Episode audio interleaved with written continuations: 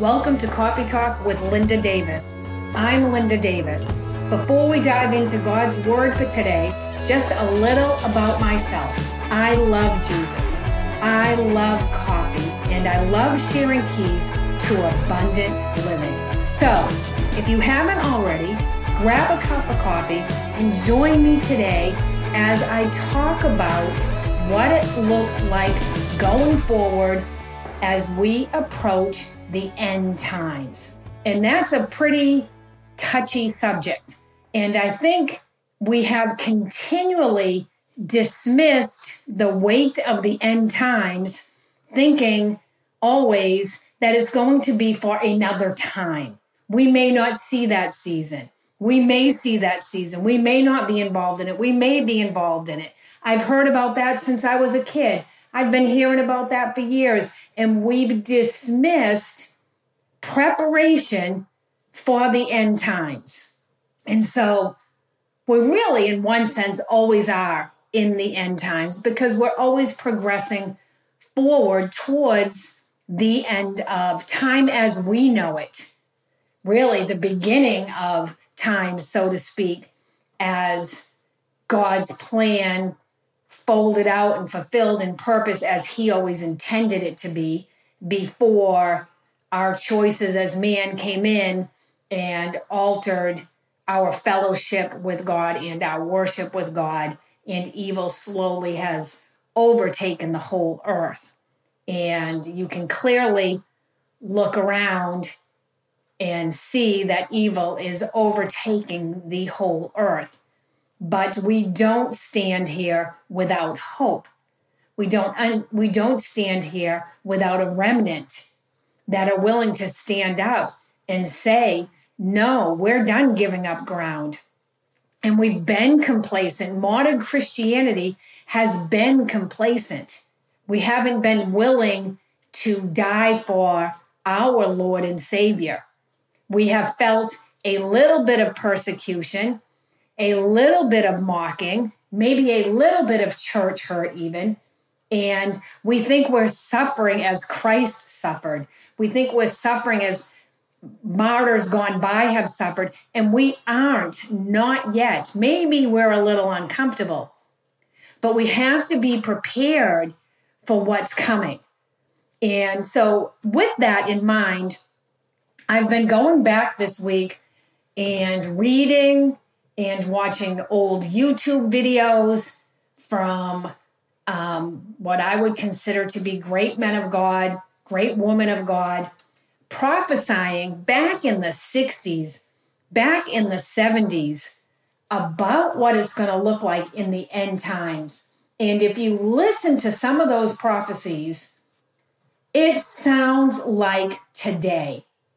And back then, in the 60s, in the 70s, people probably rolled their eyes at these, for example, two main prophecies that I really looked over this week was one by Kenneth Hagin, which goes all the way back to 1963. And you can just YouTube that if you want. And there's one that even has the words as he's speaking. And boy, he really is talking about communism coming in and trying to take over America and the greatness of America. And he makes a lot of those points. And he talks about what's going to be required by men and women of God, the body of Christ as a whole. And he talks about, this is when my ears really perked up.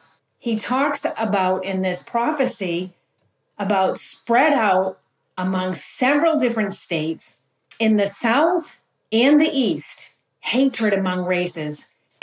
Not that there's not always been hatred, not that there's always not been prejudice and racism. That's not what I'm implying. That's not what Kenneth Hagin was implying by any means, but at a whole new level or worse. And there's been a greater division, I would say that. A greater, I don't know if division is even the right word, but even among believers, I guess, there's, and I've said this for years, and we will come to a place as believers where we look beyond the color of our skin. We look beyond income levels. We look beyond denominations. There's going to be a day when this stuff begins to happen where I don't look at you and see anything other than, we can even go to male and female. The only thing I want to look at you and know is, are you a believer? And we will get to that day. And I don't know what we'll have to go through to get to that day, but we are going to come to that day where we don't look at each other and say, well, you can't understand me because you're not of the same race, and I can't understand you because you're not of the same race. No, we're under the blood. We're covered by the blood of the Lamb. We have a new DNA. We are brothers and sisters in the Lord. And because the Holy Spirit guides us, we, yes, can understand each other. We can learn and glean from one another. I have always said this. If God created us different, it's because you have strengths that I don't carry, and I have strengths that you don't carry. And those put together make us conquerors for the kingdom of God, make us glory carriers for the kingdom of God, make us fire carriers of God's fire for his kingdom purposes in the end times. Now, there are a remnant that look beyond, but there's so many that in the body of Christ that see race first, that see denomination first, that see gender first, that see income status, income level. I'm not sure what the word of that I want is, but that see those things first, get caught up in those. Well, what do you believe? What do I believe? What do you believe about this verse? What do I believe about that verse? And we allow those small things to cause division. And we all know this. A divided house cannot stand. And the enemy comes in and he looks to divide and conquer, because if we're divided, we're not as strong. And so what's the answer to all of this warning of the end times and all the division? And as I listened to Kenneth Hagin's prophecy, I really thought about, he talks so much about being led by the Spirit, being equipped in the fire of God. And you can go back. I didn't write down all the notes to it. I was just listening to it and letting my thoughts go with it.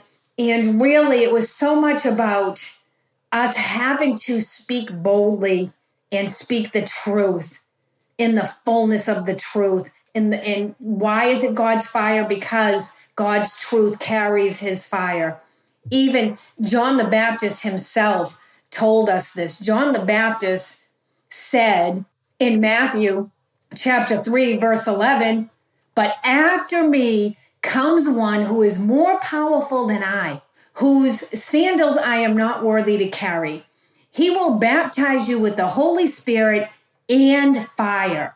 He will baptize you in the truth of the word of God. That's what the fire of God is.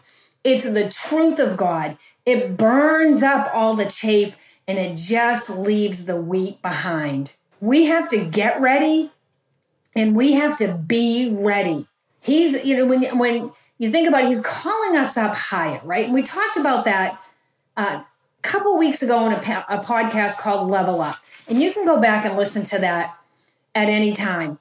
But that kind of is talking about leading into this, right? We're praying for the glory. And we're praying for the fire of God to hit us. But with that, I think we kind of, the vision we have of that is different than the reality of that.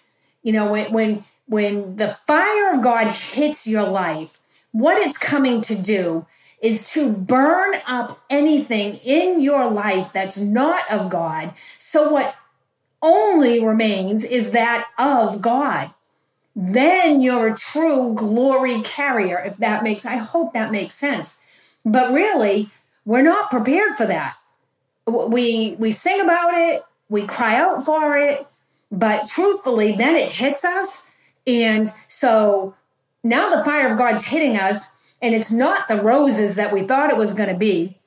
It's actually the thorns. It's the hard times. It's the storms. It's the guts and the trenches and the battles and the contending. And it shows us our raw emotion of everything in us, our whole thought process, our heart of what is not of God that remains in us.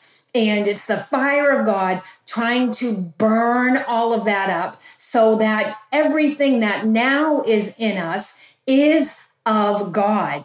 And that makes us the true glory carriers, which means nothing else matters to us.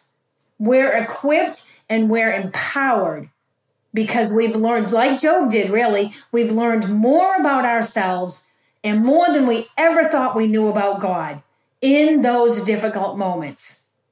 You know, and this is really for, I guess, the more mature believers. We think we know until we go through an unexpected moment. Then we realize, what do I really know?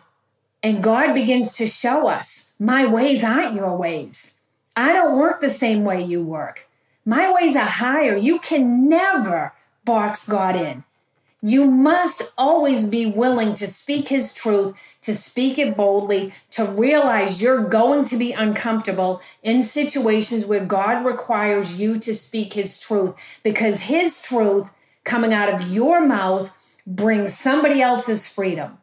When you look at Revelation 4, which we talked about in the Level Up podcast, right, it says, come up here so I will show you things. So I can show you things that must take place that you don't know. This is what these old time prophecies are doing, right? And so they're telling us, come up, go up, ascend in worship, and then descend in battle. That's it in a nutshell right there. Ascend in worship and descend in battle. The glory and the fire will come. And God's ready to release the glory and the fire. But it will be through a battle. There's no doubt. And I believe that the Lord is saying that he cannot release. The Lord is saying, I cannot release my glory and my fire until people are desperate for my glory and my fire. They are not yet desperate. People, my people, are too comfortable in their current Christianity. They have become complacent. And those people, I am beginning to stir again, and I am beginning to cause an unsettledness that cannot be comforted by modern conveniences and modern Christianity and modern worship and modern church services. It's an unsettledness that will not go away and can only be comforted by the Comforter, my Holy Spirit. My Holy Spirit indwelling you at a greater level than you have previously carried, equipping you, teaching you, and guiding you. And those that respond to the stirring and pursue a renewed filling of my Holy Spirit at a greater, at a deeper level, will be equipped as carriers of the greater glory and the greater fire. This is not a platform of honor and reputation, but a platform of power and purpose. If it is honor and reputation you are looking for, you will be overlooked. And I will seek those that are looking for my kingdom purposes and my power to come forth so that my truth goes forth, so that my people walk in true freedom, because it is the truth that will set you free. Thank you, Lord. Yes and amen. That is powerful. What is God saying? What is God doing? Where does God want me to go? The things that he will require of us in this season, as we approach the end times, will not bring us honor. They will not bring us a good reputation. They will bring mocking. They will bring sneering. They will bring pointing. They will bring misunderstanding. They will bring a scrutiny, just as so many that have gone before. When you look at the men and women of God that have gone before us, that have paved the way for us, they have not been honored by the world. They have not been elevated and promoted by the world. It has been God's hand in their life, and they have spoke forth truth. They have spoke forth freedom, salvation, kingdom purposes.